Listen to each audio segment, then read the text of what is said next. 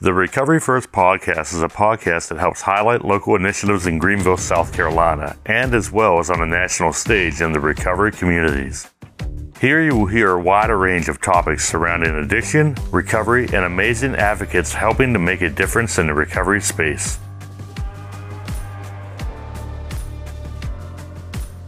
If you or a loved one are struggling with substance use disorder, please contact us today by calling 864 787 3798 or by visiting www.freedomrecoverycenterofgreenville.org.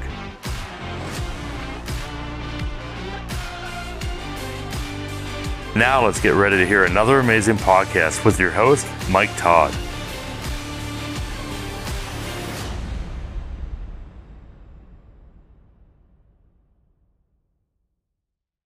Okay, another recovery share. This is the Recovery First podcast. I'm your host, Mike Todd. Um, I tell you what, it's like uh, I'm sitting out on my porch. I did a little writing this morning, had a revelation. Um, it's it's it's funny when I do writing and writing on my steps and just writing in general. When I put things down on paper, it it it, it really does reveal a lot to me and uh, I had one of those mornings. It's like a symphony out here. Uh, you can you can hear the the really hear the crickets chirping like crazy, and the the birds are are chirping also. And I don't know if they're all communicating or what they're doing out here. There's a lot of communication going on, and um, which tells me how insignificant I am because none of it's about me. Was just writing this morning and I came across a question, and it's really a very simple question, but it it made me think that really the cornerstone of things it, it's really about the cornerstone of things that I struggle with. It really is. And the question was over what exactly am I powerless? And I've been pondering on that this morning. Um, this is this is really a big part of what I struggle with in my life.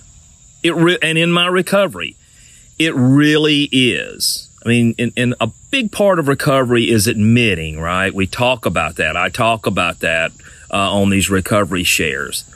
And so, one thing that I need to admit is that I really struggle with things that I'm powerless over.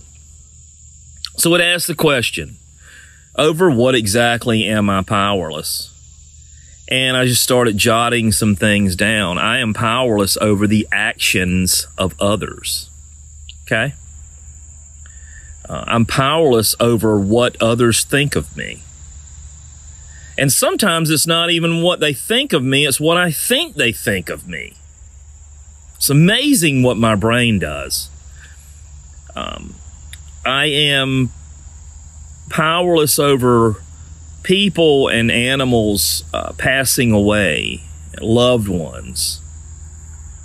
We had a uh, one of our beloved, beloved dogs pass away yesterday, and she struggled for several months, and we took care of her. And um, you know, my wife would would change the little pads because a lot of times she couldn't make it outside, and of course, I would uh, pick her up to walk her, take her outside. And, and, you know, at some point yesterday, she just kind of laid down and she said, I'm not getting up and I don't want to eat. And we knew it was time.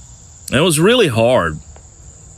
It was really, really, really hard letting her go and accepting that it was time for her to go because we tried everything we could do to prolong and to fix and to make her comfortable. And at some point, she said, "You know what? I've had enough." And I'm I was powerless over that. You know, I was struggling with that yesterday. I'm struggling with that. I think that's why I needed to see that question this morning over what am I powerless over? I'm powerless over people moving on um, in their lives. Sometimes I have people in my life, and you know, it's okay. It's just time um, for us to go in different directions. And um, I struggle with that. Like, you know, sometimes I just want people to be in my life forever, right? I'm powerless over the ethics of others. Working in this industry and and and being in this uh, a space as they call it, I guess. There is a lot of unethical stuff going on. I would honestly say that there's probably more unethical treatment centers, that there's probably more unethical recovery houses and programs than there are ethical ones. And I'm just going to tell you something. That really bothers me at times because I love, you know, these are people that I feel like I have, uh, that I know that I have been led to serve. Um, and I hate to see them being exploited. But I'm but I'm powerless over the ethics of others. Okay, I'm not the ethical torchbearer uh, of of of this industry. Not that important. I'm I'm powerless over what people say about me, what they think of me.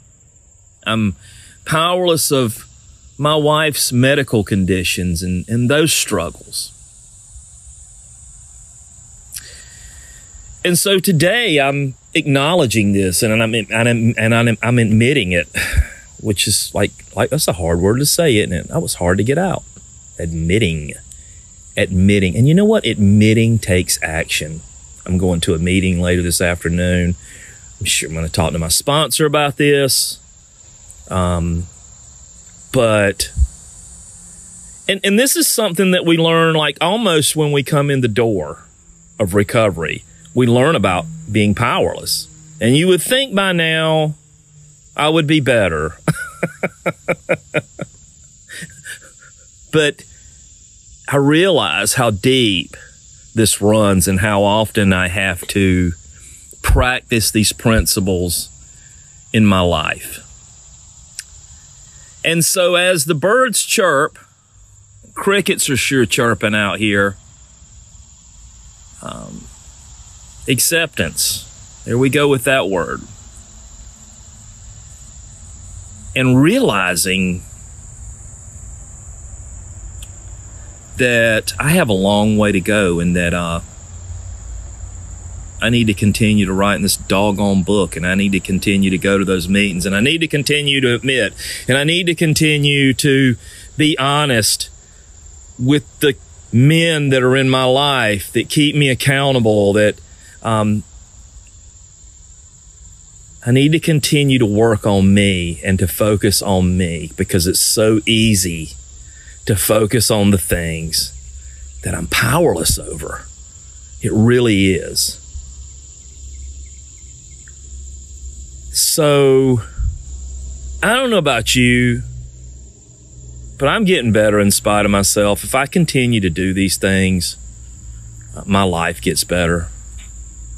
And so I'll continue to do that. And um, maybe you're searching for your pathway. Maybe you're just trying to figure everything out. And maybe you're struggling. I just want to say I love you. And I love one of the things I love to do is encourage people. And I hope that this encourages others. And, and one of the things that really, really helps me in my recovery is to take action, to do something, to get in, in my car and go to a meeting, to pick up this, to pick up my pencil and my paper, to pick up the phone and call someone. Action helps me when I have these revelations. And, you know, I say this a lot. I'll probably do something on this, but I talk about how um, rude awakenings uh, bring on spiritual awakenings for me, and and I think some of this has been a little bit of a rude awakening. Is that really I've been trying to control things too much in my life? Um, that I'm, you know, that I. And, and when I and, and when I don't when I'm not able to control those things, I get upset. I get I, I, have, I can have a tendency to get angry. Um, and I can't stay here. That's just the thing. I can't stay here. And so I'm grateful for this dad gum book. um, with all these questions in it that really bring about all this awareness. And so I'm going to sign off. And uh, 705 on Thursdays, we have a lot of really cool people in recovery that are working in recovery, um, that are doing things in the community, are doing these wonderful things. And we showcase them on Thursday nights. And so join us 705 Thursday nights, Recovery First podcast. I hope this helps somebody. I know it helped me. And um, it's a great day to be in recovery.